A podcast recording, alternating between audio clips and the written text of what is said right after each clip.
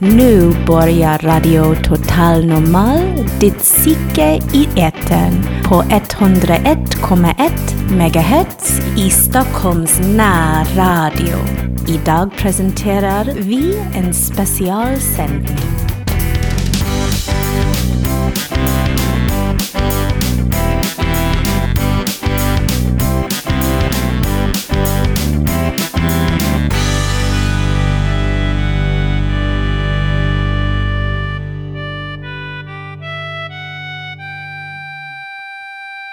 Hej och välkomna till Radio Total Normal. Idag sänder vi en specialsändning från Fountainhouse Stockholms egen podcast. Vi måste våga podda om det. Dagens avsnitt är bland annat en intervju som Ulla Britt Johansson och Stina Hammar gör med Susanne Osten. Och sen sänder vi en annan intervju som Hasse Kvinto har gjort med psykologerna Bo Wikström och Gunnar Boman. Om bland annat hur psykoterapin har förändrats genom åren. Stina Hammar och Ulla-Britt Johansson samtalar med film- och teaterregissören Susanne Osten om allt ifrån kvinnokampen för och nu till psykoser och barns förmåga att hantera svåra upplevelser. Vuxna är mer lättskrämda än barn, konstaterar Susanne Osten bland annat. Hej och välkomna till Vi måste våga podda om det. Jag sitter idag här med Susanne Osten. Ja, jag tycker det var kul att komma hit och göra en podd. Jag var ju här och föreläste förra gången. Susanne Osten, regissör för teater och film. I eh, Vi måste våga podda om det. Jag har gjort två barnfilmer och jag måste erkänna att båda har blivit censurerade mm. av eh, rädda vuxna. Medan barnen tycker inte att de är farliga. Mm. Det har jag undersökt. Men vi kan ju lämna det där ämnet. Vuxna mm. är mera lättskrämda än barn. Det är ju barnfilm mm. så att jag har ju gjort dem med en tanke att barn ska tycka att de är roliga och lite mm. fantastiska och lite läskiga. Men de ska överleva filmen. Mm. Det, det, det tycker jag de vuxna ska göra. Men min första film var väl som ofta att man berättar om någonting angeläget. Min mamma eh, var filmkritiker och, och ville bli mm. filmregissör. Och jag var med i kvinnorörelsen så att vi var väldigt intresserade av våra mammors historia. Mm. Så det var mycket om vår föräldrageneration kan man säga. Deras ja. drömmar och deras förhoppningar och kriget som hindrade detta. Mm. Och sen blev min mamma sjuk och det, så slutade den filmen. Mm. Och den bygger på en dagbok som jag hade hittat. Ja, för jag tänkte lite när jag såg den här filmen om mamman, och flickan, mamman och demonerna, så tänkte jag lite grann på just att pappan var så oerhört frånvarande, men han fanns med lite i början alltså egentligen. För, i det måste han ha hunnit sen, annars skulle jag inte få det. På den tiden var i alla fall pappor var med. Ja. Nej, men han var hemma två år med mig för han var arbetslös och flykting. Så att jag hade, han var nog hemma pappa, tror jag, för mamma var den som tjänade pengar. Hon tjänade inte mycket, men hon skrev mm. ju. Ovanligt på den tiden va? Ja, väldigt ovanligt. Ja. Mm. Och då var han hemma så att jag måste ha träffat honom då. Mm. Och sen skilde de sig väldigt tidigt. Och sen har jag inte träffat honom som barn. Utan bara haft brevkontakt. Så att pappan är frånvarande. Men inte i mitt sinne kan man säga. För jag har funderat mycket på min pappa. Mm. Jag håller på mycket att fundera nu också. Det har jag gjort av och till. Jag skrev mm. en ungdomsbok som heter Papperspappan. Mm. Som handlar om en flicka som skriver brev till sin pappa. Mm. Och påstår till sina, alla sina kamrater att hon, har gett, att hon träffar sin pappa. Mm. Vilket hon inte gör. Så hon hittar på att hon... Ah. Så att jag har haft mycket fantasier kring det där. Hur det är att ah. inte ha en pappa. Och vad är pappa? Och vad betyder pappa för mig? Men det här med, med att du kommer att göra... Alltså för jag, jag tänker mest på dig faktiskt som teater. Ja, jag. men jag har gjort, jag, ah. gjort hemskt mycket ah. teater. Och, från jag var nitton ah. till nu. Så att jag... Hur kom du in på teatern då? Hur blev det, var ja, det någon... Jag tror att jag bestämde mig väldigt tidigt att det där... Att, jo, det var när jag lärde känna min syster så satt jag i kassan på en teater. Mm-hmm. Och såg samma föreställning om och om igen. Mm. Och, och så blev jag verkligen biten. Så då tänkte jag lite vagt att jag skulle bli som Greta Garbo kanske. En filmstjärna då eller något.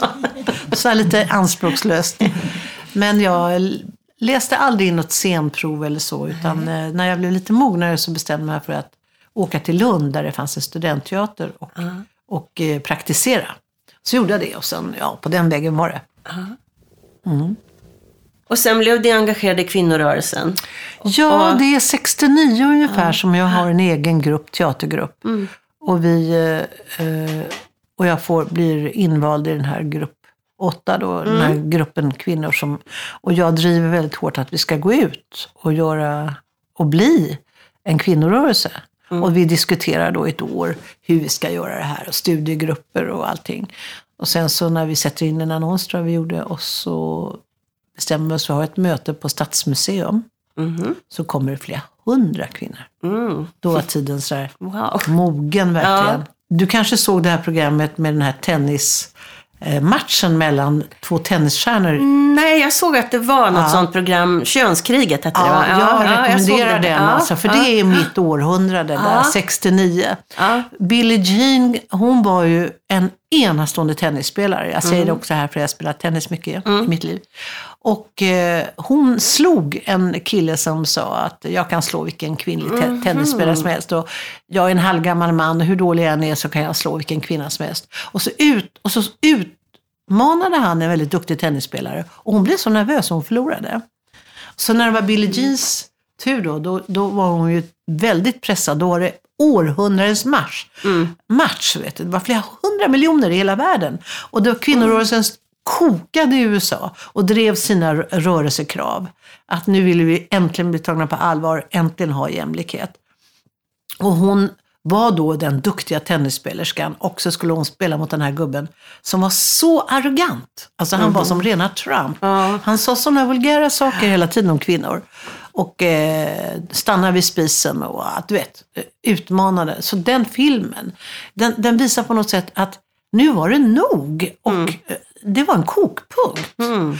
Och det var det i Stockholm också. Och då diskuterade vi kvinnor, vi var inte många, diskuterade vi eh, om, om tiden var mogen att gå ut och skapa en rörelse. Mm. Men då hade jag kommit, hade varit i Paris och sett alla kravaller där och studentdemonstrationerna mm. och hela Europa skakade. Mm. Och Amerika kokade och den där matchen hade mm. liksom ägde rum. Det var verkligt. Mm. Ja. Hela äh, gatorna var liksom fullt av kvinnor som, som gick i bredd och sjöng och ropade. Och detta var jag med om nu igen när jag var, gick marschen här i Washington. Åh, du gjorde det. Ja. Ja.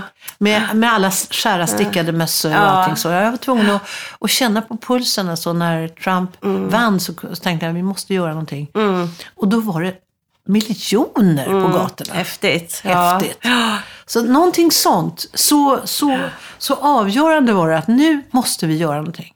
Och då hade jag en teatergrupp och vi hittade på hur man skulle demonstrera och hur man skulle sjunga, och vi skrev sånger och vi var aktiva på det sättet, och vi hade en egen tidning. Men på den tiden fanns ju inga sociala medier.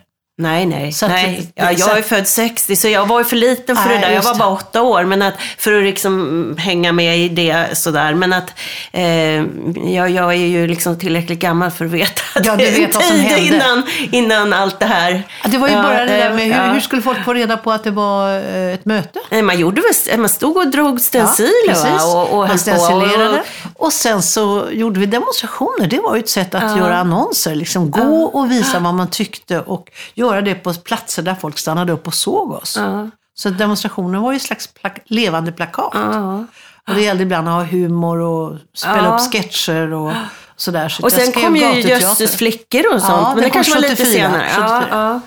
Men det var, det, ja. det var liksom en... För då tyckte ju Margareta Garpe och jag... Vi hade gjort en kvinnotidning på Aftonbladet då. Mm. Och vi fick faktiskt göra kvinnobilaga där. Mm. Med journalisterna. Men vi tänkte att det skulle vara väldigt intressant att se... kvinnor som är politiskt intresserade, inte bara snacka karar, mm, utan mm, som verkligen är intresserade mm, av att förändra mm, samhället. Mm. Och, och, och, så det var en pjäs om kvinnor som var engagerade i frågan om att förändra samhället. Och de var olika, hade olika politiska idéer, det var mm. idén med den. Så mycket sånger, mm.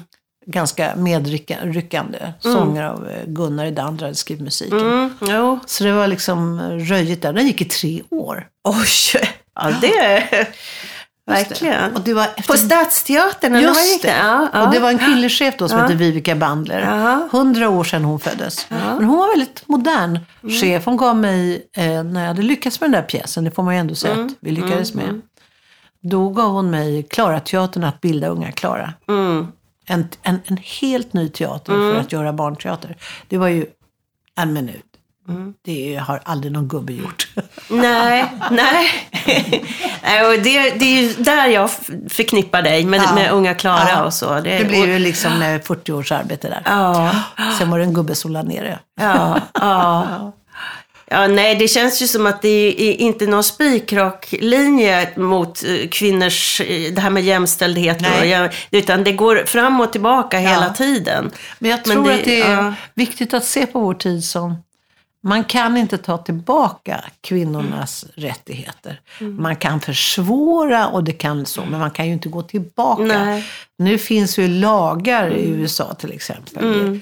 Eh, rätten att... Eh, de skrev ju in i konstitutionen, och var väldigt rörande i det där programmet att se att de stora demonstrationerna ledde någonstans. Mm. Så att de hade rätten till abort och de hade rätten mm. till samma betalning för samma arbete. Sen har vi kvar de här problemen mm. att många kvinnor är i lågbetalda yrken mm. och män är på andra mm. ställen.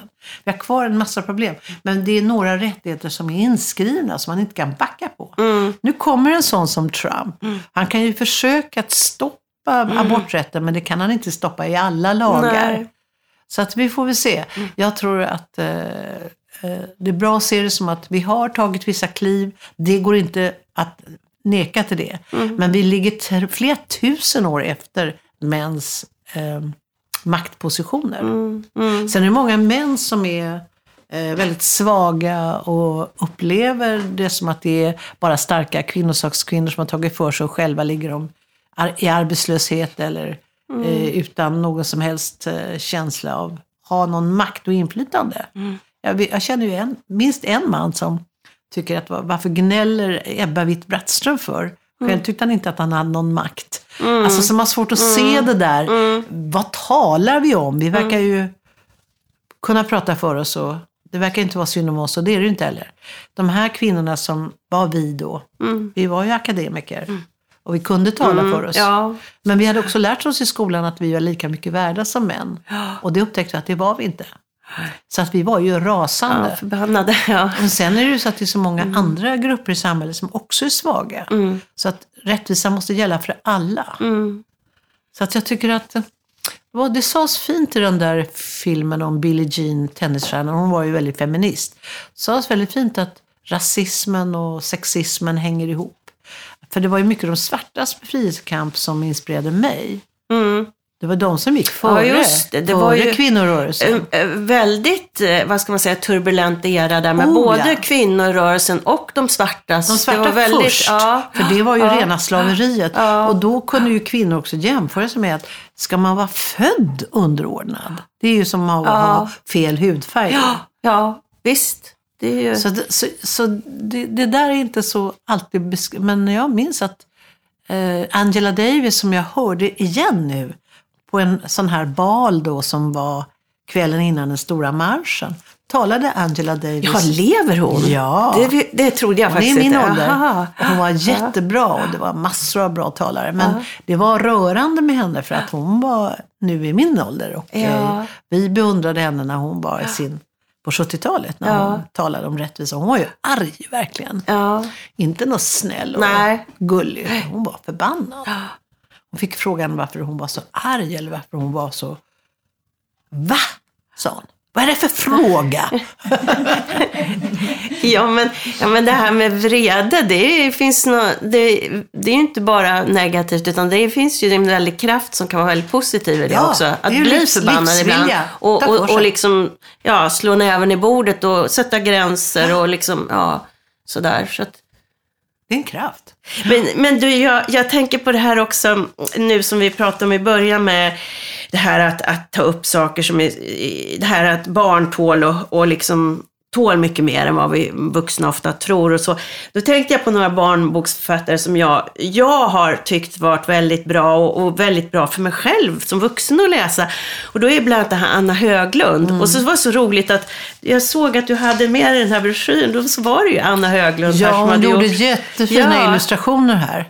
Hon, hon har nämligen vuxit upp i en by där jag har mitt sommarhus. Jaha. Ja, så att hon, hon, hon hade det där att hennes... Eh, Hon kommer ju från ett hem där för alkohol. Ja. Och det kan, man, det kan vara minst lika demoniskt ja. som eh, demonerna i min film. Ja. Så jag tycker att det är där föräldrarna liksom inte funkar. Det är där mm. demonen, mm. alkoholen tar över, eller mm. också är det andra demoner. Mm. Och så man kan också, finns ju föräldrar som jobbar, jobbar så ohyggligt mycket som glömmer bort sina barn. Mm. Så hade jag det faktiskt, för det var mm. så kluvet, för att det var min mamma som var sån. Så samma gång var jag väldigt stolt över henne på, mm. på något vis också. Tyckte att mina kompisar som hade eh, mammor som var hemmafruar, det var så löjligt så här, att de var hemmafruar. Men sen på samma gång så saknade ju mamma väldigt mycket. Så det var liksom, ja, eh, lite dubbelt där på något sätt. Mm. Det är alltid mamman som ska, har det stora kravet på sig ah. att vara den perfekta. Ah.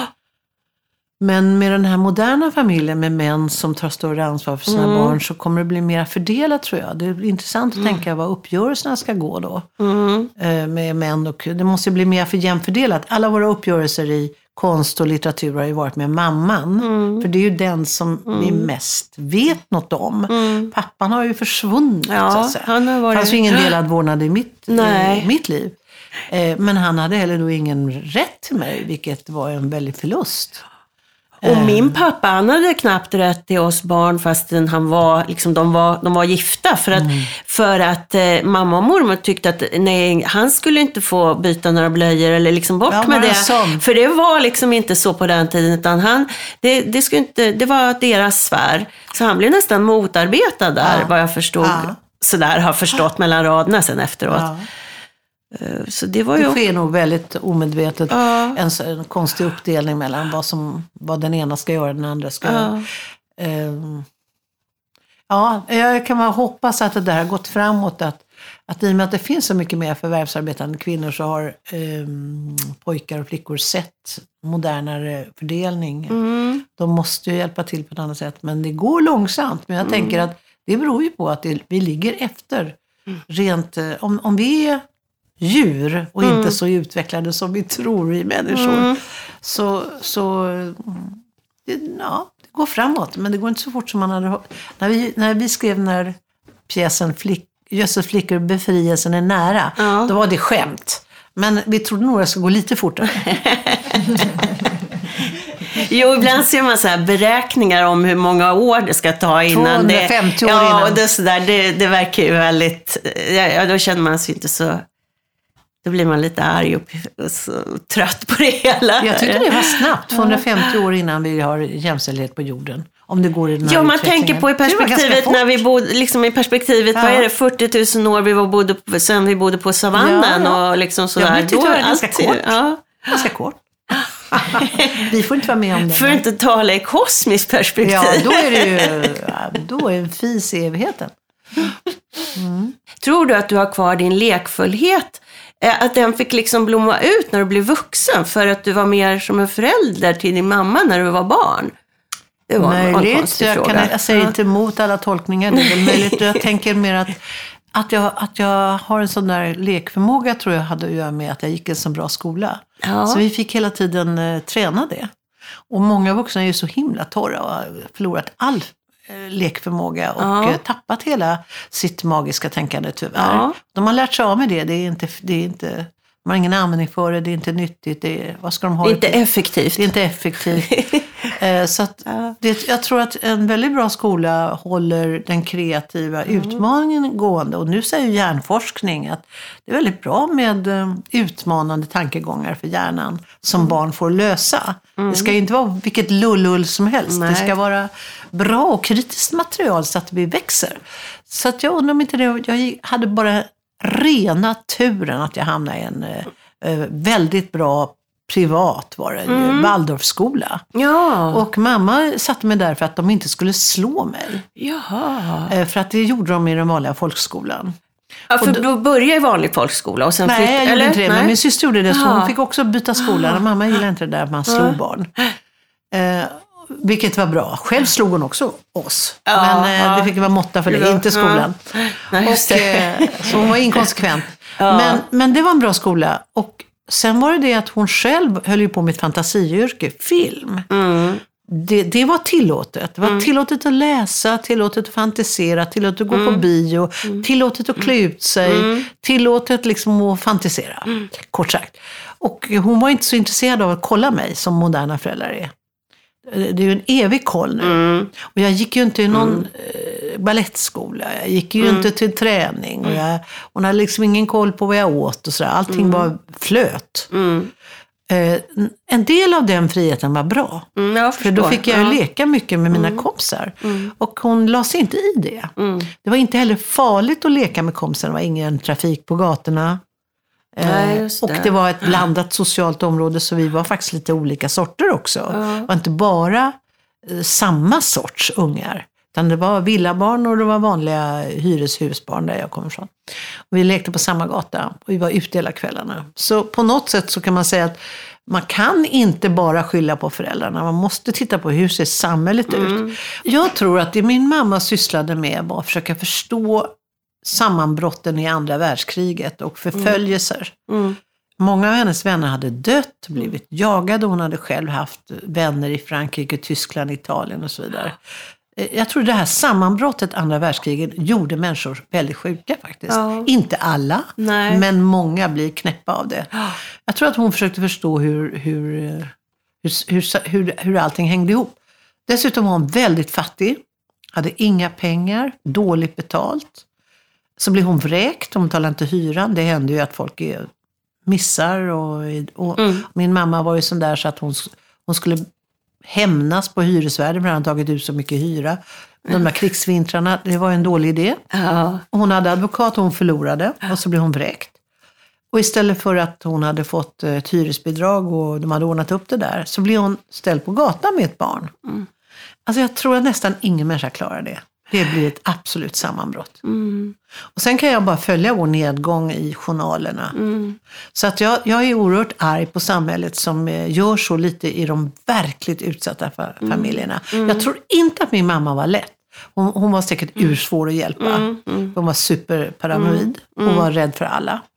Och jag har pratat med många som har varit så paranoida i perioder och sen skrattar åt sig själva och säger jag trodde alla skulle förgifta mig. Och mm. de kan se det efteråt mm. att det var synd att de inte tog hjälp. Eller de lärde sig att ta hjälp för sent och så.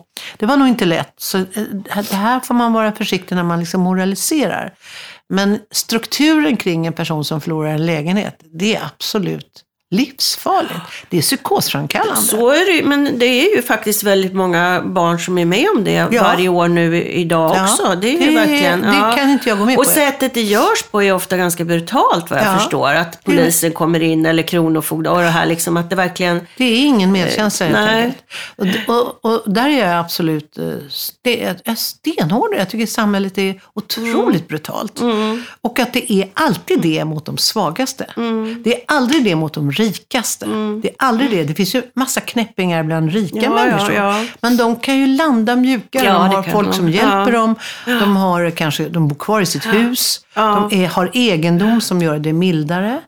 Det är inte lätt för barnen, men att bo på gatan, det går inte. Men du, jag måste bara återkoppla till det där du sa att din mamma var så paranoid. Mm. Och så här. Jag tänker, det är ju fantastiskt att du inte liksom anammar den världsbilden då som barn, att du hade någon slags styrka att liksom se att ja, men det stämmer ju inte att alla är emot oss. Mm. Eh, tror du att du var, är född liksom med någon slags... Nej, eller liksom, jag tror att det var för att jag att... inte var instängd bara med henne. Nej, ja, ja. För att det, när jag ja. gjort pjäsen som är samma som filmen kan man säga, ja. så, så moralen där, om vi ska säga, det är att man kan inte stänga in ett barn med en sjuk vuxen. Nej. För då får man samma världsbild. Det är ju enda mm. sättet att överleva. Man måste tänka sig att det där barnen måste få gå ut och träffa andra. Och då är det, forskningen säger ju att en treåring kan skilja på föräldrarnas knäppa fantasier. Mm. Och om mamma säger nu är här i äpplet förgiftat ja. så vet man att det är det inte. Mm. Om man bara får äta andra äpplen, om du förstår vad jag menar. Mm. Mm. Så att det är väldigt viktigt att, och det är min enda riktiga tilltro, att andra människor är faktiskt vår hjälp. Mm. Att andra människor ska man lära sig lita på. Men, men din mamma sa hon till dig så här, du ska inte lita på andra och sådana saker och så där. Det är så, uh. säkert så massa uh. konstiga saker till mig som uh. jag inte kommer ihåg. Uh. Jag fattade aldrig att min mamma var sjuk. Uh. Jag tyckte bara hon var skitjobbig. Ja. Uh. Och det, det, den frågan fick jag i Tyskland annorlunda. När förstod du att din mamma var uh. eh, sjuk? Ja. Uh. Så här, jag, jag, jag var väldigt gammal då, sa jag. Det, kanske i trettiofem-årsåldern. Oj! Alltså jag ville inte gå med på det. Det var ju min mamma. Ja. Jag tyckte hon var originell ja. eller en jävla satkärring om man är tonåring. Ja. Men jag, hon, det var, hon ändå... var ju inte bara, alltså hon var ju filmkritiker också mm. och en, en, en intressant människa mm. och hade intressanta mm. teorier om livet. Det tycker jag framkommer i filmen ja. också, att det inte bara är liksom, utan att de sitter vid någon scen, mamman och barnet, och gör några så här, mamman håller på med några skulpturer ja. eller grejer och sånt där och, ja. och att det ja, det känns som att vilken kul förälder att vara med sådär. Som absolut, är, det liksom... gäller ju det är ju det är ju sådär med de här förloppen, och ibland är de här demonerna bra sällskap till mamman. Mm, mm, mm. Hon är ju ett ensam. Mm. Så att det, det är inte så att det är på en, och det jag tror att detta, det är inte svartvitt liksom. Nej, och det är det, det jag tror gör ja. folk så jäkla vuxna ja. så jäkla oroliga av filmen ja. att den inte är entydig. För då börjar den ju likna hur en vanlig förälder är, nämligen ja. fullkomligt osammanhängande. Och då närmar sig det som jag tror är det verkliga förbudet. Och det är inte att vara psykotisk, utan det är att vara att man kritiserar den vuxna föräldern. Mm. Det är förbjudet mm. i vår kultur. Mm. Alla föräldrar ska vara så jättebra, och särskilt om de då är, är de då skildrade som sjuka eller har mm. underligheter för sig. Mm. Om de är ungefär som lika inkonsekventa som vanliga, mm. ja, då är det ju ingen skillnad på knäppigheten. Nej. Någon ordning måste det väl vara. Ja. Så att ja. vuxenkritik är... Det blir det, väldigt farligt då. Ja, det blir ja. väldigt farligt. Ja. Och egentligen i mm. alla familjer som jag har, i varenda samtal mm. så kommer folk och säger min faster, eller min syster, eller min bror. Det är alltid någon i familjen som man aldrig får prata om. Mm. Så det är ju mycket mm. vanligare. Jag tror att Maskrosbarnen pratar om att det är flera hundratusen barn som är berörda mm. av det här mm. på ett eller annat mm. sätt. Mm. Alltså det är ju en mänsklig svaghet mm. som kan finnas för att det blir för svårt att leva helt enkelt. Det mm. kan vara både genetik, mm. eh, samhällsklimatet, fattigdom, Mm. sjukdom, mm. andra sjukdomar, massa trauman på varandra. Mm. Det, det finns så många orsaker till varför en människa plötsligt kan braka mm. och tappa verklighetskontakten. Ja. Och men, kombinationen av allt det där. Ja, alltså, kombinationen. Det är ja, men det är lika, lika, mm. man kan vända på det och säga mm. som vi säger till barn. Ja, men din mamma kan bli frisk. Det, här, det kan gå över. Mm. Det kan bli bättre. Mm. Det är alltid budskapet när vi pratar konkret. Mm. Jag tycker så mycket om den där, den här termen som är, den här Winnicott, en, en engelsk psykolog mm. eh, myntade, good enough mm. mother mm. eller good enough parent. Mm. Det ska vara en det normalt på. knäppa. Ja, ja, vi är inte perfekta nej, någon av oss nej. utan det är liksom eh, och att barn då tål. Och att barns kärlek är fullkomligt okrossbar. Om mm. de fattade det alla, jag tycker väldigt censurkrävande och vuxna, ångestfulla kritiker till sådana pjäser och filmer som jag gör då. Om de fattar att man kan inte utrota barns kärlek till en förälder bara mm. för att man gör en kritisk pjäs eller film. De fortsätter att älska sina föräldrar. Mm. Det, detta är så djupa band så att mm. det kan ingen ändra på mm. och ingen bör det. Nej. Men man måste ju kunna diskutera kritiskt så att barnen kan se att det finns historier där man tänker, när det är så där borde jag ju kunna tänka så här. Mm. Jag måste ju alltid överleva. Mm. Det måste ju vara budskapet att överleva mm. och att man själv har ett värde. Mm. Men det är inte på bekostnad av någon kärlek till någon förälder. Det där tror jag vuxna inte förstår hur kreativitet funkar. Nej. För att eh, vi sitter inte och drar slutsatsen att min mamma är också sådär och alltså är hon dum. Så funkar det inte. Utan, aha, det här är en historia om någon som inte fungerar. Aha. Jaha, man kan berätta om det här. Det finns. Ja. Jaha, jag är inte ensam i hela världen om det här då tydligen. Ja, nej, för fast... det är som att strössa allt i såret när vi på något sätt gör, gör så här att vi liksom, att det blir skämmigt. Ja. Det är som att det redan är något svårt och sen så ska det vara ytterligare liksom, att när man mörkar det liksom, ja. det får, då blir det ju ytterligare besvärligt och jobbigt. På något sätt. Ja, jag tycker det var väldigt skönt ja. när jag kom till Skizofreniförbundet ja. och, och vi hade vår visning där. Ja. Och jag var nervös och tänkte, jag undrar nu om människor känner sig plågade av att se den här filmen. Ja. Om de får dåligt samvete eller om de har barn och känner ångest och sorg och så. Men det var så väldigt många generösa reaktioner. Och en pappa som har en son som har varit sjuk sedan han var sexton i schizofreni. Han sa att skönt att se en film om det här. Mm. Bara en film. Mm. Det var en film med det temat. Mm. Eh, han drog inga paralleller till sitt eget liv. Han sa bara, skönt att det finns liksom ja. andra stories om det här. Ja. Som inte var just hans. Och då tänkte jag, åh, precis det där, det, det ska jag ta med mig. Att det, livet är så otroligt olika för oss. Ja. Så att eh, det borde finnas historier om allt, allt, allt. Ja. För barn också. Ja. Men det gör det inte. Utan det är väl den, var väl därför jag gjorde filmen. Jag tänkte att jag måste berätta om det här. För jag, det här är relevant för så många barn. Mm, mm. Jag träffar så många barn som har eh, hjälpt sina föräldrar väldigt mycket. Och varit så där som du beskriver. Mm. Föräldrar till sina mm. eh, föräldrar. Och eh, det blir de väldigt, väldigt bra och kompetenta av, skulle jag ja. vilja säga. De jo. blir ju också kunniga av det och en del mm. konstiga egenskaper som vi skaffar oss genom att vi gör saker som inga andra gör. Mm. Det har ju vi nytta av också. Inte bara problem. Nej, nej, man kan ju bli till exempel väldigt sådär eh, ja, man kan utveckla sin empatiska förmåga, tror jag. Att det är liksom sådär, eftersom man har gjort det som barn, att man har ja. liksom känt in, hur kommer mamma att ta det här nu? Ja. Eller liksom hur... Det blir en för- ja. känslighet. Ja. Sen kan det bli att man blir tuff också. Att man inte är så... Jag känner mig ganska osentimental mm. när det gäller mm. barns förmåga. Så de är inte, jag brukar citera psykoanalytikern Ann-Sofie Barani som har skrivit babydrama som jag har jobbat med ja. mycket. Hon mm. brukar säga att barn är inte gjorda av glas. Nej. Jag tycker det är bra. Alltså det... De är ganska robusta. Ja. Både kroppsligt ja. och känsligheten psykiskt. Har vi gemensamt ja. alla människor. Vi är känsliga för olika ja. saker. Men vi är gjorda för att le- leva det här livet. Och ja. vi vet alla att vi ska dö. Ja. Det vet också barnen. Ja. ja. De vet det. Och det är så idiotiskt att, att mörka det på något mm. sätt. Jag vet, jag vet att jag fick inte vara med på mormors begravning för att det tyckte mamma och pappa var att det skulle vara, det var bara sorgligt och det skulle inte jag behöva utsättas för. Mm. Och det är liksom, De man, den kände, ja, så fel alltså. Mm. Mm. För att, och det var en person som stod mig väldigt nära. Så att mm. det... Mm. Men det, det är att mm. um, vi behöver kunna mycket mer om, om varandra.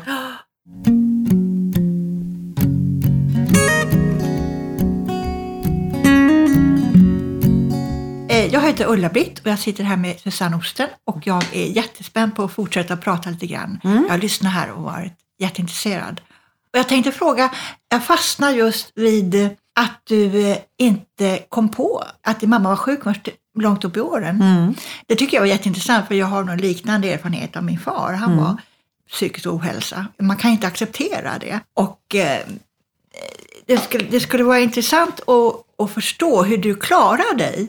För det tyckte inte jag att vi gjorde i vår familj. Jag tycker de måste ha en otrolig... Jag tänker på Bruce Springsteen. Han har ju liknande erfarenheter av, av en person som... Av en familj som har, var, var, eh, hade psykisk ohälsa. Mm. Jag tycker det är så fantastiskt att du lyckas så väl i ditt liv med att kunna konkre- göra något kreativt av det här. Och vad är kreativiteten i det läget?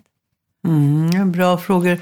Ja, jag vill inte framstå som någon superman, men det fanns ju ideal i familjen. Det fanns ju kreativa ideal.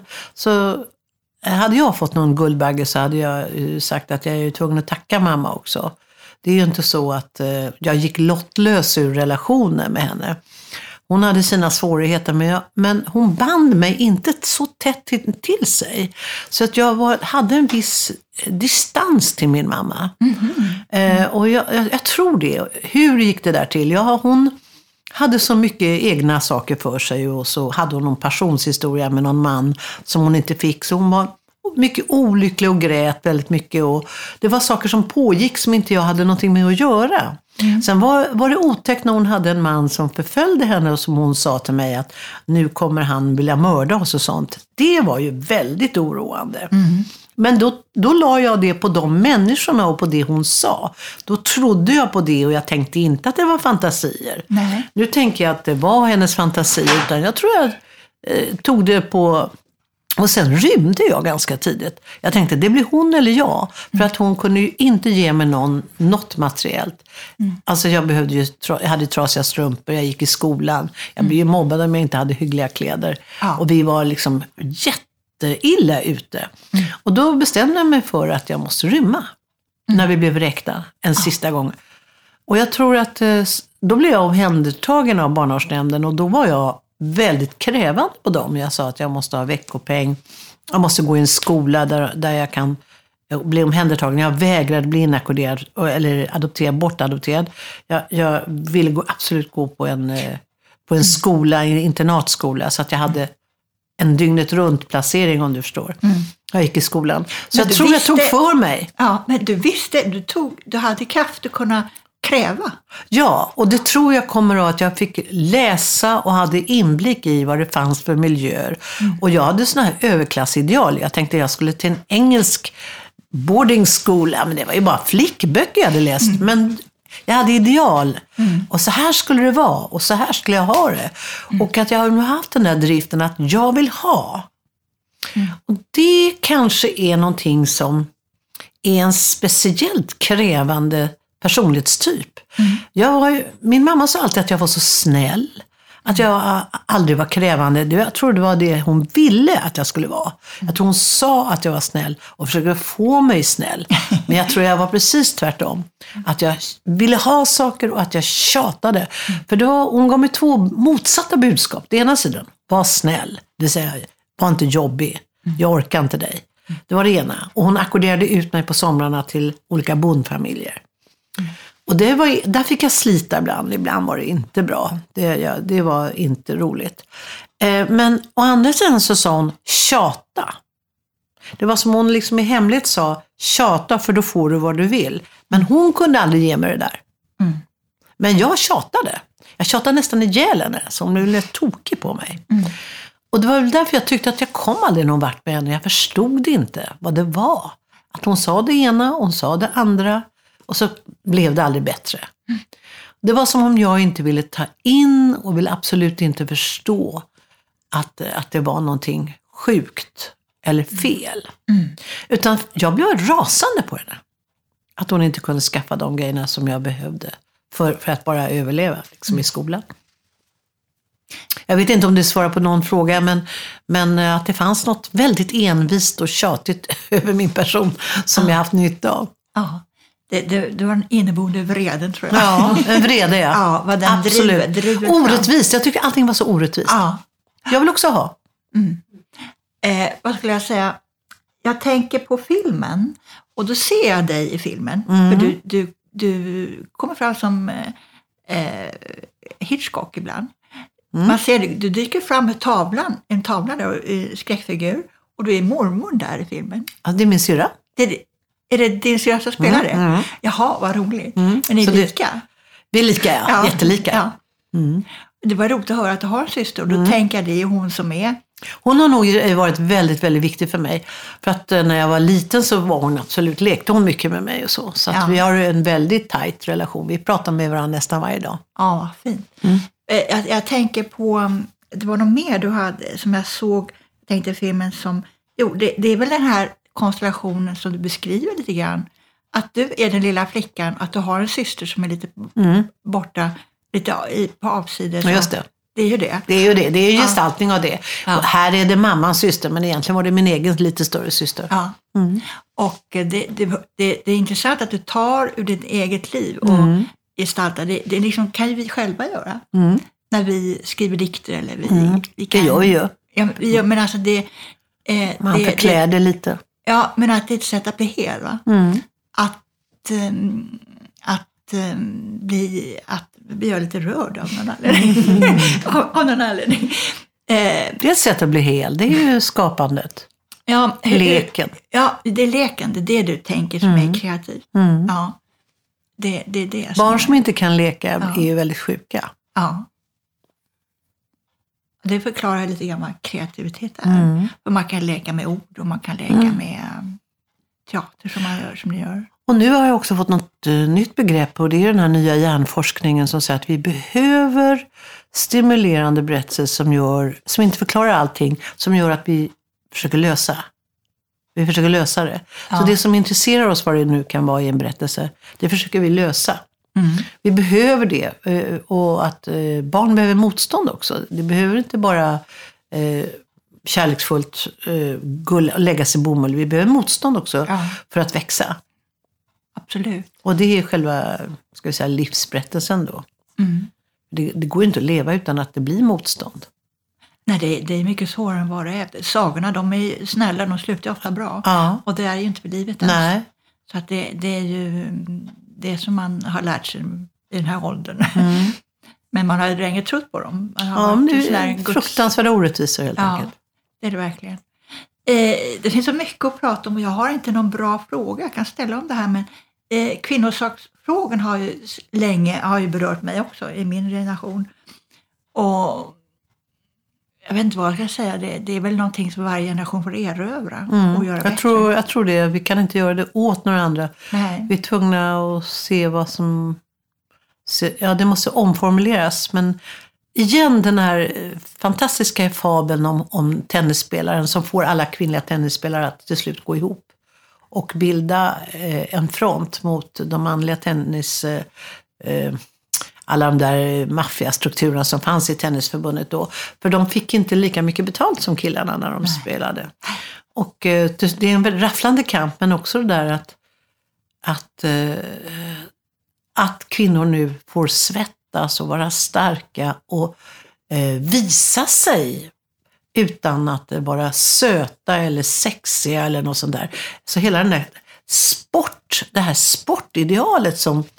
Jag blev uppmärksam på att det kom ju i med sjuttiotalet. Mm, jag började själv spela fotboll i, ja. i, i de åren. Det har hjälpt mig jättemycket i mitt liv. Ja, att vi får vara så starka som vi är. Ja.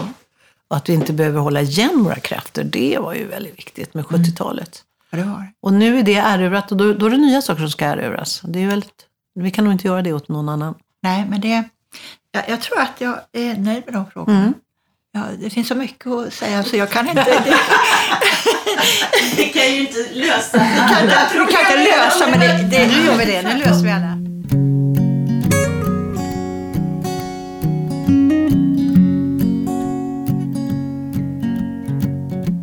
Fountainhouse-medlemmen Hasse Kvinto samtalar med psykologerna Bo Wikström och Gunnar Boman, som båda har över fyrtio års erfarenhet av sitt arbete. Har psykoterapin förändrats med åren? Hur får man som psykolog en patients tillit att öppna sig? Hur viktig är den här tilliten? Hur bra funkar den kognitiva beteendeterapin i jämförelse med en mer dynamisk? Som ni hör finns det många frågor att ställa sig och som Gunnar och Bo med hjälp av sin långa erfarenhet försöker att svara på. Med stor glädje jag har inbjudit Bo Wikström och Gunnar Boman, två psykologer, till en diskussion. Och jag tänkte börja med att fråga var och en av er, varför blev ni psykologer och psykoterapeuter? Vad säger du, Gunnar? Ja, varför jag blev det? Därför att jag är intresserad av människor, tror jag. Och eh, tycker om att lösa gåtor. Och det är det som man ofta blir satt att göra när man jobbar som psykolog och psykoterapeut. Så det var ett kort svar. Det finns... Ja. Jag skulle säkert kunna prata länge om detta. Ja. Vad säger du, Bo? Uh, ja, jag håller med. Jag är också intresserad av människor. Men den tiden jag började med det här var jag kanske i tjugo till tjugofem års åldern. Då ville jag framförallt förstå mig själv. Vad det var som gjorde att jag var som jag var. Och försökte förstå min bakgrund, mina, mina föräldrar, mina morföräldrar och så vidare. Så det var nog det som var den första motivationen. Och sen har jag alltid varit fascinerad av människor och folk och vad som gör att vissa saker blir till på ett visst sätt. Eh, vad har du för utbildning, Gunnar? Jag är psykolog. Ja. Jag började jobba som mentalskötare i psykiatrin. Så att, och det fortsatte jag med samtidigt som jag gick psykologutbildningen. Uh, för det tycker jag en, det var en väldigt bra erfarenhet jag har haft nytta av. Uh, och sen är jag läggpsykoterapeut och så har jag disputerat i psykoterapi, så jag är medicinedoktor i psykoterapi och har sedan de, de sista uh, tolv tretton åren jobbat på Stockholms universitet som universitetslektor och utbildar psykologer och psykoterapeuter. Vad säger du, Bo? Vad har du för utbildning? Um, psykolog också i, i grunden. Uh, och um, legitimerad psykoterapeut blev jag så småningom. Och har, för mitt eget intresse skull tror jag, valt en bred approach med många olika metoder och uh, valt ett djupt psykologiskt perspektiv, psykodynamiskt, så försökt lägga till på de sista tjugofem åren ett transpersonellt psykoterapiperspektiv som inte alla känner till, men som handlar om andlighet, att andliga upplevelser får vara med också ja, i terapirummet. Det är viktigt, tror jag. Ja, ja det är mm. inte alla som tycker det. Nej. Janov tycker ju inte det. Nej, till exempel. Ja, nej, det gör han inte. Hur länge har du varit verksam, Gunnar? Jag, jobbade i, jag började jobba i eh, psykiatrin på en intagningsavdelning och jourmottagning. Och där jobbade jag i tio år. Ja. Och sen övergick jag till att jobba privat som psykoterapeut. För då hade jag blivit legitimerad ja. psykoterapeut. Och jobbade med det en femton år. Och sen allt mer med utbildning och handledning. Eh, så att, ja... De, nu går jag i pension så att eh, jag har jobbat i fyrtio år någonting ja, sånt där ska okay. jag tro. Ja. Och du Bo, hur länge har du varit verksam? Eh, fyrtiotvå år. Oj, oj. Jag började nittonhundrasjuttiofyra. Ja. Så det, det är ganska lång tid, precis ja, som Gunnar. Ja. Så att um, uh, ja, vad ska jag mer säga? Um, Vad, vad, vad var du fråga om? Hur länge har du varit verksam? Hur länge? Ja, ja, det var det korta svaret. Ja, just det. Mm. Hur har psykologin utvecklats under den tiden? Kan du säga något kort om det? Om den psykodynamiska utvecklingen och det här med det, det kognitiva som har kommit?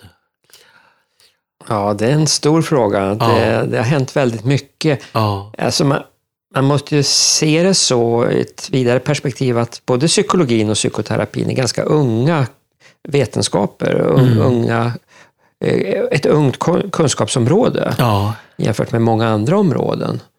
Eh, och sen har det hänt väldigt, väldigt mycket från en kanske lite mera experimentell och spretig period under sjuttiotalet till att vi fick en eh, eh, mer fokus på utbildning. Att man inte var född till psykoterapeut utan det var någonting som kräver en utbildning och kräver ja. en legitimation. Och vi fick en statlig legitimation då i början på åttiotalet. Ja. Eh, och då var den psykodynamiska terapin stor mm. och hade stort inflytande också i psykiatrin. Ja. Eh, sen har den biologiska psykiatrin kommit att dominera psykiatrin i Sverige under de sista femton åren kan man ja. säga. Eh, och psyko- en, psykoterapin har mer blivit någonting som som sker utanför den offentliga ja. sjukvården och ofta inte finansierat utav den heller. Ja, jag läste ju då psykologi på gymnasiet, jag gick på ekonomisk linje och då var en bok som heter Elementär psykologi och då fick man ju inblick i Freuds tänkande med försvarsmekanismerna, men i den vevan under sjuttiotalet kom ju Arthur Janov med att man skulle montera ner försvaren och bara det verkliga självet skulle återstå liksom. Så att det var väl ett språng, en, en utveckling där så. Ja, det har, funnits, det har ju funnits många, många olika inriktningar genom ja. åren. En, en, vissa har, har liksom utvecklats mer och andra har fallit tillbaka eller, ja. och en del har försvunnit. Och så, så måste det vara inom ett nytt kunskapsområde. Mm. Men det som också har kommit på senare tid är väl kanske en lite noggrannare belysning. Alltså att man har... även intresse, har blivit mer intresserad av kunskap och basen för kunskap, forskning. Oh. Men sen är det viktigt att man har rätt typ av forskning oh. som passar. Oh. Det gäller ju egentligen alla kunskapsområden. Man forskar inte på historia på samma sätt som man forskar på molekylär biologi och så vidare. Nej. Och det är samma sak med psykoterapi. Men inom den psykodynamiska terapin, är, är det objektrelationsterapi och primalterapi som är dominerande där? Vad säger du Bo om det? Uh, vet inte. Jag tror att objektrelationsteorin är nog rätt så eh, relevant fortfarande. Ja. Ja. Den kommer lite grann ur den engelska psykoanalytiska skolan där. Men eh, jag tänker att de senare åren har, som Gunnar säger, det är ju K B T där ja. och, och korttidsperspektivet ja. och att det ska vara evidensbaserat och det har varit väldigt viktigt, i, särskilt bland läkare och, och forskare och, och, som har ett ganska rationellt perspektiv. Alltså. Ja. Och det har ju gjort kanske att det psykodynamiska har blivit tillbakaträngt. För att där har man inte kunnat forska på samma kriterier, eller inte gjort det. Nej. Det kan väl vara det. Det har börjat komma, tror jag, ja, lite mer. Det tror jag man, alltså det är många som säger det, att det bästa som hänt psykodynamisk terapi är K B T. Ja. Eh, just därför att det eh, hjälpte till att eh, också att man inom det psykodynamiska kunskapsområdet börjar mer och mer forska, ja, vilket man inte hade gjort tidigare. Okay. Alltså de har ju olika traditioner. Mm. K B T kommer från experimentalpsykologin, så att det är naturligt att man då har kopplat mycket forskning till det. Ja. Medan den psykodynamiska terapin, dess kunskapsområde kommer från den kliniska delen. Alltså mm. det är erfarenhetsbaserat utifrån empiri, ja. empirin och det mm. mödosamma terapeutiska arbetet. Men, det, men nu ja. finns det väldigt mycket forskning på ja. både K B T och psykodynamisk terapi. Det har hänt men, mycket men det, de sista åren. Det är väl viktigt i psykoterapi överhuvudtaget att nå känslorna, att uh, leva ut det emotionella innehållet. Ja, det tycker jag man har... Erhålla insikter så att man kan förändra sitt ja, liv till det bättre. Man kan ju säga att insikter kan vara mer eller mindre intellektuella ja. eller, eller vara mer grundade i kroppen ja. som subjekt, i, i affekter och så, ja. som är våra kroppskänslor. Så att eh, jag håller med om det. Att för att få djupare insikter så kräver det att man har ett djupare synsätt. Man måste fokusera djupare och mm. vilja förstå på djupet. Mm. Ja, det där är en jätteintressant fråga. Alltså, vad ja. är det för något som, som är förändrande? Ja. Och eh, det är också någonting som man kan ta reda på, som man kan ja. eh, lära sig av. Det finns väldigt mycket idéer och trender och... Men det går ju också att pröva de här idéerna. Mm. Och det som verkar vara förändrande, vilket man har kunnat se i forskning, det är ju då relationen mellan eh, klient och terapeut. Och man kan, mm. man kan likna det vid att eh, på samma sätt som, som vi föds ju inte färdiga, Nej. utan vi utvecklas, vi kläcks psykologiskt under lång tid. Det tar liksom arton år att göra folk av folk. Och då är det ju framförallt relationen till föräldrarna, oh. eller till de nära, till föräldraskapet. Och samma sak är det med terapi, att det är den, den nära relationen. Oh. Men vad det gäller relationen tycker jag det är väldigt viktigt att en psykolog ger sitt fulla intresse. Ibland har man upplevt en likgiltighet hos en terapeut, och det tycker jag är väldigt frustrerande som patient. Då, liksom. Att de inte ger sitt fulla intresse och verkligen vill hjälpa till, utan man, man kan uppleva en slags likgiltighet. Mm. Det, det, det, det, det håller inte. Nej, nej, nej. Man måste engagera sig ja, som terapeut ja, ja. och ha någon dialogisk inställning. Absolut. För att om man är alltför psykoanalytisk i det här frustrer- på det här, med det här frustrerande synsättet. Att, jag t- tänker att det finns två saker man kan gratifiera, det vill säga ge, och man kan frustrera, det vill säga ta energi. I, i, i en relation. Ja. Och jag tror att man måste kunna förstå skillnaden och kunna använda båda på ja. ett medvetnare sätt än vad vi kanske har gjort. Ja, alltså man, det är samma sak där, att det, som med föräldraskap, att man kan ju inte vara förälder lite grann, utan antingen är man det eller så är man det inte. Det är ingen mm. gradskillnad, utan mer en artskillnad så att säga. Och det, så är det med terapeut också. Ja. Det kräver ett engagemang, och det kräver ett engagemang i patienten. Inte en engagemang i den metod man har, eller den tradition man tillhör. Det är inte så att patienten ska anpassa sig till terapeuten eller till terapeutens skolbildning, utan det är terapeuten som ska försöka lösa den gåta som varje patient är. Ja. Och det kräver och förutsätter ett engagemang. Och att man visar empati, va? Absolut, ja. det är ja. samma ja. sak där. Man kan använda olika metoder till olika problemställningar. Ja. Tror jag är jätteviktigt. Ja, och det, det kräver att man har flera metoder i sin arsenal. Mm. Ja. Och inte bara en metod och ett förhållningssätt hela tiden. Och det, det tror jag är jätteviktigt. Ja. För att alla vill bli sedda och hörda och, och berörda, och för att kunna våga säga djupare saker som är relevanta, som verkligen betyder någonting, som är på riktigt. Mm. Så jag håller med. Ja. Men vad gör man åt det här problemet att vissa inte har råd med en mer ingående psykoterapi, utan får, får behandlas med psykofarmaka, medicin och elchocker och sådana här inlåsning, spännbälte, samtal som inte gör en frisk riktigt ut. Vad gör, vad gör man åt det problemet? Man måste ändra på den medicinska modellen ja. och göra den mer pedagogisk och psyko, kanske psykodynamisk ja. eller psykologisk i alla fall, och inte ha en så mekanistisk syn på människan. Nej. Det tror jag är en sån här, om man nu talar om vad psykiatrin behöver. Ja. Ja, det här är ett, ett jätteproblem i ah, Sverige, får ah. man väl säga också. Det är inte ett stort problem i andra länder. Eh, bara våra nordiska grannländer, som, som Finland till exempel, där har man en, numera sedan första januari tjugoelva, en lag, en laglig rätt till det de kallar för rehabiliterande psykoterapi. Alltså om man inte känner sig nöjd eller botad med primärvården eller med psykiatrin, så har man en laglig rätt till att gå till en legitimerad psykoterapeut. Antingen i, i en korttidsterapi eller en längre terapi, upp till tvåhundra timmar mm. som man får utav skattemedel.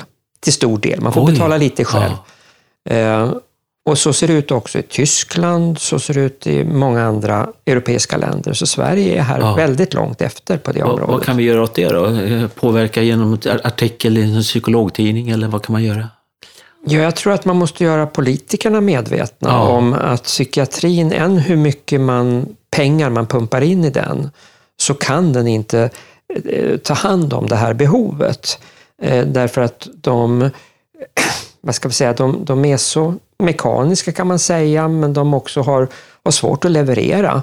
Så att det är väldigt många patienter som bara, det går runt så att ja, säga. Ja. Och då skulle man behöva ha ett kompletterande system. Och där psykoterapin skulle kunna vara ett sådant system. Som man har i andra länder och som är väl utprövat. Och de har inte det därför att de, de så att säga är okunniga, utan de har det därför att det är kostnadseffektivt. Ja, det är just det. Ja. Det lönar sig för staten i längden ja, att investera i människors känslor. Ja. I Sverige idag så kostar den psykiska ohälsan ungefär hundra miljarder per år. Mm. Och alltså, man gjorde, O E C D tittade på det där tjugohundratretton, då kostade den sjuttio miljarder, och sedan dess så har den psykiska ohälsan stigit. Ja. Och psykofarmaka kostar idag två komma fyra miljarder per år i Sverige. Mm. Oj. Det ekonomiska samband där. Ja, och eh, till K B T ger staten ungefär en halv miljard per år. Till psykonomisk terapi ger man inte en krona. Nej. Så, så ser det ut i Sverige. Det är felaktiga prioriteringar, och det är ekonomi det handlar om i slutändan. Fastän Sverige har en förhållandevis bra ekonomi. Ja, det är alltså, på ett sätt handlar det om ekonomi i det korta perspektivet. Men i det längre perspektivet så är det här väldigt oekonomiskt. Det är det, ja. De enda som, som tjänar på det, det är då vissa särintressen, som till exempel eh, läkemedelsindustrin tjänar ju väldigt mycket pengar på att psykofarmakan har ökat bara på de sista fem åren väldigt, väldigt brant. Och samtliga preparat, både neuroleptika, benzodiazepiner, eh, antidepressiva och naturligtvis A D H D-läkemedel, har stigit väldigt branta kurvor, och framförallt för barn och ungdomar. Det är lönsamt att sälja psykofarmaka idag. Ja, det är det. Mm. det, är det. Och benzodiazepiner är ju kända för att skära av i hjärnan mellan olika funktioner, mellan höger och vänster till exempel. Valium, Sobril och liknande. Ja, och det alltså för barn mellan noll och fyra år så har på de sista fem åren konsumtionen av benzodiazepiner fördubblats. Det står, det kan man ta del av i Läkemedelsverkets mm, statistik. Mm. Så att, som svar på din fråga, vi behöver alla ta ansvar för att uppvakta de här, eh, våra politiker ja. och att vara väldigt tydliga med alla de här fakta som Gunnar säger här. Ja. Och presentera om sig. I Tyskland har man en helt annan situation, i Finland, i Norge en helt annan situation. Varför ska det vara så här baklänges för Sverige? Ja, det kan man verkligen fråga sig. Kan det här hänga ihop med att våran skola har mått dåligt under lång tid och nu ja. kanske visar viss förbättring med PISA-undersökningen ja. och så? Kan det finnas samband där? Ja, det tror jag. Ja, det är väldigt omodernt i vilket fall som helst. Ja. Vi har en, vi har en, en eh, psykiatri och en sjukvård som jämfört med med kunskapsområdet i stort och jämfört med, med andra modeller i andra länder är väldigt, väldigt gammaldags. Ja. Man pratar mycket om evidensbaserad behandling, och det är bra att det finns, eh, att man kan visa på studier. Eh, men det är också viktigt att man kan visa på effekt. Evidens mm. och effekt är inte samma sak. Evidens betyder antalet studier Eh, och då kan effekten vara ganska kortvarig eller eh, medelmåttlig. Oh. Eh, och framförallt så får man inte evidens för ett system bara för att man använder några metoder som har evidens. Nej. Systemet, alltså själva eh, det, vad ska vi säga, bredden av olika behandlingar, eh, det får man om man har många olika typer av eh, behandlingar. Mm. Alltså desto flera verktyg, desto större träffsäkerhet i det enskilda fallet. Men i Sverige är det i stort sett bara psykofarmaka och K B T som erbjuds. Mm. Men en, en fråga som jag har ställt till både Thomas Widegård och Lisbeth Palmgren och även dig, Bo, det är, finns det bot för psykisk ohälsa? Och vad kan man göra för att bota? Jag tror att man kan göra väldigt, väldigt mycket. Och ja. Det som är viktigast för en terapeut, det är att klienten har tro på att det går att göra någonting åt det och ha motivation till att vilja samarbeta. För då kan man göra stort sett vad som helst. Mm. Det är, det är mycket sagt, men så, det är mina erfarenheter av fyrtiotvå års arbete, ja. att, att det faktiskt förhåller sig så. Åtminstone de jag har träffat på. Ja. Tycker ni båda att ni har hjälpt människor till ett bättre liv genom er terapi genom åren? Ni har ju båda jobbat över fyrtio år. Tveklöst. Ja. Ja. Ja. Inte hundra procent, men väldigt, väldigt många procent. Kanske ja. nittioåtta procent. Vad säger du, Gunnar? Mm. Ja, absolut. Ja, vad roligt. Just så. Ja, absolut. Det, det är ju... Eh, det, som, det som jag tror är verksamt i terapi och som jag har fått erfara, det är just att man kan erbjuda en annan typ utav eh, tilltal eh, som är väldigt svårt att få på egen hand. Eh, man kan säga att man försöker ju tala vid sig själv och man försöker få hjälp utav eh, välvilliga anhöriga, men det blir lätt att det blir så att säga eh, mer av samma sak, att det blir an, alla andra blir någon sorts statister i ens eget drama. Oh. eh, och att en, en terapeut har möjlighet att hjälpa på ett annat sätt, och det har jag väldigt goda erfarenheter av. Mm. Man sitter ju ofta fast i ett system så att säga som, som klient. Och det, med ganska enkla medel många gånger så kan man hjälpa till att man lossnar från det systemet. Och då kan man gå vidare ut i livet. Och, och livet är ofta den bästa terapin. Man exponeras för livets flöde. Men att sitta inlåst i sig själv, det hjälper inte. Jag håller verkligen med om det. Man ser att inlåstheten är i jag, vardagsjaget, där man har massa tankar och förföreställningar om vad som är möjligt och inte möjligt. Mm. Kan man lösa upp den där jagburen mm. och gå in i ett större medvetande, kalla det själen eller självet. Mm. Ungefär som man, Rumi säger, man droppar en jagets droppe ner i medvetandets ocean. Oh. Så är det en väldig befrielse för folk att inse att man behöver inte bara vara i sitt lilla jag som man vaknar med på morgonen och somnar med på natten. Utan, och, och så, när man sover så kan man släppa försvararna och tankarna och gå ja. ut på upplevelsefältet. Liksom. Det hur, där kan man uppleva även i terapi. Ja, hur viktig är sysselsättningen då? Här på Fountainhouse så har vi ju arbete för att bli bättre och att det friska ska växa. Är det viktigt? Ja, absolut. Jag tycker det. det är, alltså att få ingå i ett sammanhang. Ja. Måste alla människor ha, oavsett eh, vad man har för, för tillgångar och för begränsningar, eh, så är det helt nödvändigt för ja. ens välbefinnande att man ingår i ett sammanhang. Relationer är jag och god. Ja, absolut. Ett slags hållande eller en support group eller vad man vill kalla ja, det där ja. för. Meningsbärande mm. sammanhang, mm. helt enkelt. Ett hållande. Mm. Mm. Jag tänkte det här med det där du började prata om, med, alltså hur... Hur gör ni alltså man, om man försöker upplösa det här systemet för uppståndare med jaget till... Det är en pedagogisk fråga. Först måste man informera om det så att man kan se att vi har ett litet jag, en liten referenspunkt som vi ser allting genom. Vissa glasögon eller hur man vill, vilken metafor man än vill ha. Och att man i vissa tillstånd kan släppa det där hundra procent och känna en oerhörd befrielse. Att det överhuvudtaget är möjligt. Det måste man först informera om, så att säga. Men då gör folk det. I mycket, mycket större utsträckning. Därför att terapeuten har med sig det i sitt synsätt. I sin världsbild, så att säga. Så ser jag på det. Mm. Jag vet inte hur du ser på det, Gunnar. Ja, jag, jag, jag tror att man måste vara noga med att, att människor är olika. Människor envisas med att vara olika och det, det ställer till det lite grann i, i sjukvården, men så ja, är det. Vi ja. är olika. Ja. Eh, och det måste också eh, terapeuten eh, ta hänsyn till, så att olika klienter behöver olika typer utav hjälp för att, så att olika typer utav tilltal. Eh, så att man kan inte generalisera, det är alltid farligt när man, ja. när man så att säga försöker klämma in alla i samma, samma box. Man måste ha det tilltalet som är individuellt till, till ja. varje person och ha, ha känslighet för vilken beställning personen kommer med.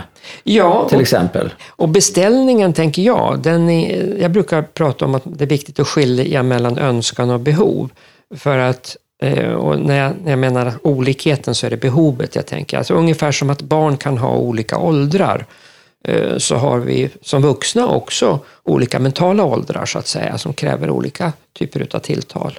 Ja, jag håller med. Jag ser det lite grann som att vi har ett vuxet medvetet själv som, som har en översikt på, på alla delarna, alla åldrarna och alla olika eh, känslor och tankar och intryck och vad man har varit med om genom livet. Att, det är, att man faktiskt kan jobba med de här olika delarna. Ja. Och, och ja. Freud pratar om försvar, eller vad kallar han det för? Ja. Det är klart att vi har försvarare som skyddar oss mot smärta. Mm. Men frågan är, kan man be dem gå åt sidan ett tag? Men, men har vi onaturliga försvar och naturliga försvar? Till exempel försvar som är neurotiska och försvar som är naturliga genom att vi kan säga ifrån och säga nej och sådana saker. Skydda oss på ett verkligt sätt i livet. Ja, alltså jag tror att alla försvar har hjälpt till och varit konstruktiva. Ja. De, har, de förtjänar cred för det. Mm. De, man måste tala till försvarare med, med förståelse och tacka dem för det jobbet de har gjort. Och, ja. och då, först då kan de kliva åt sidan, för de känner sig hörda. För det är ju delar som har kommit in, ofta yngre delar, som ja. kommer in och skyddar mot smärta. Mm. Det är min erfarenhet. Ja, jag ser väl försvaren som... som en... något alldeles nödvändigt som mm. är en del utav att kunna fungera i ett socialt sammanhang. Ja. Alltså vi, vi måste ha någonting som, som reglerar oss, så att säga. Eh, och ibland fördröjer vissa reaktioner. Och så. Mm. Men problemet med, de, med den funktionen, den är som sagt väldigt viktig och adaptiv, som man säger. Men problemet med den, det är om det, vissa sådana funktioner kan bli det blir för mycket av det goda, ja, så att säga. Ja. De blir rigida, va? Så att man kastar ut barnet med badvattnet. Ja. Och då, då får man ju mindre tillgång till omvärlden än vad, man, vad som var meningen. Så att man kan behöva... Eh, det, en gång i tiden kanske man behövde ett visst typ av försvar. Mm. Men den tiden har gått. Ja. Och då behöver man lämna det.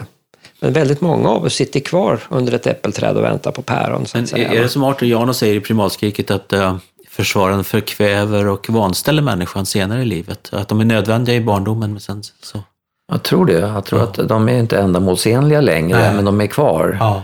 Och därför så kan man lämna dem med lite, med lite hjälp från en terapeut till ja. exempel. Och kanske våga leva lite intensivare och vara mer i kontakt med den här smärtan som ligger under försvararen mm. och medvetandegöra den och ja. förstå den från självet, alltså den ja, vuxna ja. aspekten som vi är idag, från, kallar det vårt andliga hjärta eller ja. överblicken på alla delarna, eller den som kan läka och hela i nuet. Ja. Apropå försvarare då, att kroppen som subjekt, som jag kallar det för, att vår, vårt barnjag i vår, den vuxna sidan, som är väldigt mycket vårt kroppsliga aspekt, den, den behöver ju förlösa tidiga försvarare som man då har Eh, hållit smärtan i kroppen, så att säga. Istället om man kan hitta smärtan under de här försvararna och be dem gå åt sidan lite, så kroppen kan lastas av, slappna av djupare, så man får en bättre sömn på natten och så vidare och så vidare, så tror jag man lever längre och friskare. Men du tror att man kan bli sjuk av? Jag är övertygad om det. Jag är övertygad om att vår livslängd är avhängig hur tidiga, tidigt vi har blivit eh, rätt eller fel dragit slutsatser om att världen är farlig att leva i, till exempel, och stänger ner den insikten, för man orkar inte med det som barn.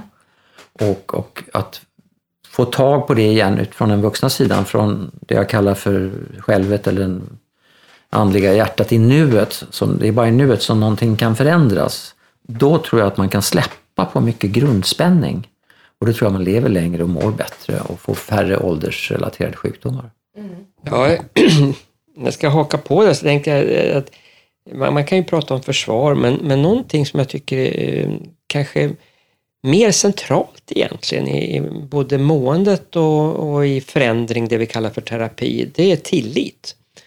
Eh, alltså att det berör det du pratar om också. Eh, så att eh, mycket må dåligt handlar om att man, man aldrig har erövrat en tillit till sig själv och till omvärlden, eller att man har blivit skadad i sin tillit så att man har svårt att känna tillit. Och det är ett arbete att återerövra det. Och det kan man antagligen bara göra i en nära förtroendefull relation som samtidigt är professionell. Mm. Jag håller med. Det handlar jättemycket om det, andliga, det jag kallar för det andliga hjärtat. Att, mm. att våga känna igen. Ja. Våga känna att det finns någon där. Mm. Så att man inte känns alls ensam i hela världen. Och om, om den terapeutiska relationen har den kvaliteten, då har man lyckats med någonting bra i en terapi. Ja. Och den, det, det, det är en utmaning för varje terapeut att kunna bistå i det tillitsskapande arbetet. Och det, det har sjukvården väldigt svårt med, därför att man har varken den professionaliteten, den utbildningen eller den kontinuiteten i kontakten. Utan man får träffa olika personer och med varierande utbildning och varierande engagemang. Och då skapas inte någon, tillvik- till, någon, någon tillväxt av tilliten som man så gärna behöver. Jag tror att människosynen är en viktig del av det. Ja, det är det och, också. Och psykiatrin, om vi nu kallar vården för det, har ju brister i sin människosyn. Den är lite för mekanisk. Mm.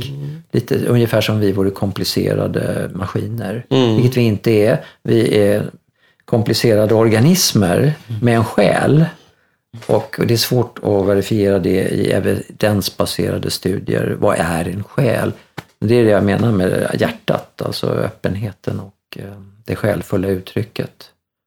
Hur ser ni på religionen då? Kan det vara till nytta liksom, i psykoterapi? Eller är det någonting man ska förkasta? Religion? Jag tycker man kan använda sig av religiositet. Religion kan vara för dogmatisk mm. samtidigt som en öppen för den andliga upplevelsen tror jag på. Och det spelar ingen roll vad det är för dogmatik i, i botten av det. Bara man kan hålla sig till det som är universellt oh. i religionerna.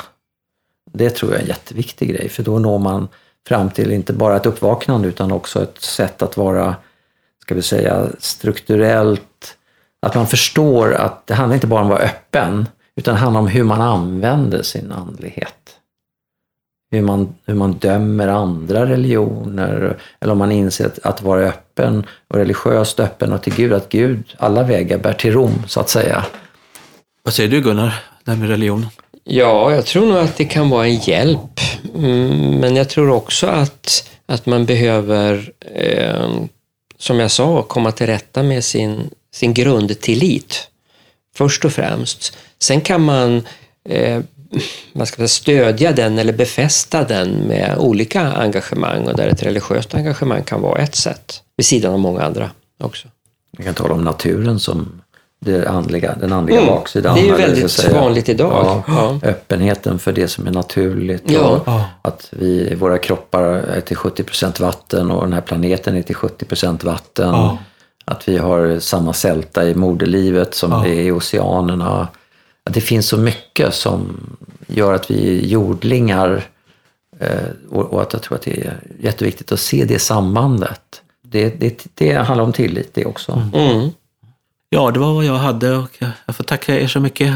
Är det någonting ni vill tillägga? Tack så mycket för att jag fick vara med. Ja, det var jätteroligt. Så är det samma. Jätteroligt att ja, du sammankallade oss här, Hans. Ja.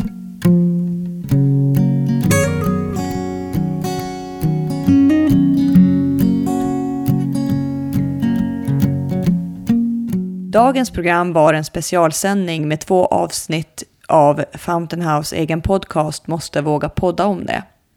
I programmet hörde ni bland annat Stina Hammar, Ulla Britt Johansson, Susanne Osten, Hasse Kvinto, Bo Wikström och Gunnar Boman. Tekniker var Gabriel Wikede och Benny Rodin. Ansvarig utgivare Bodil Lundmark.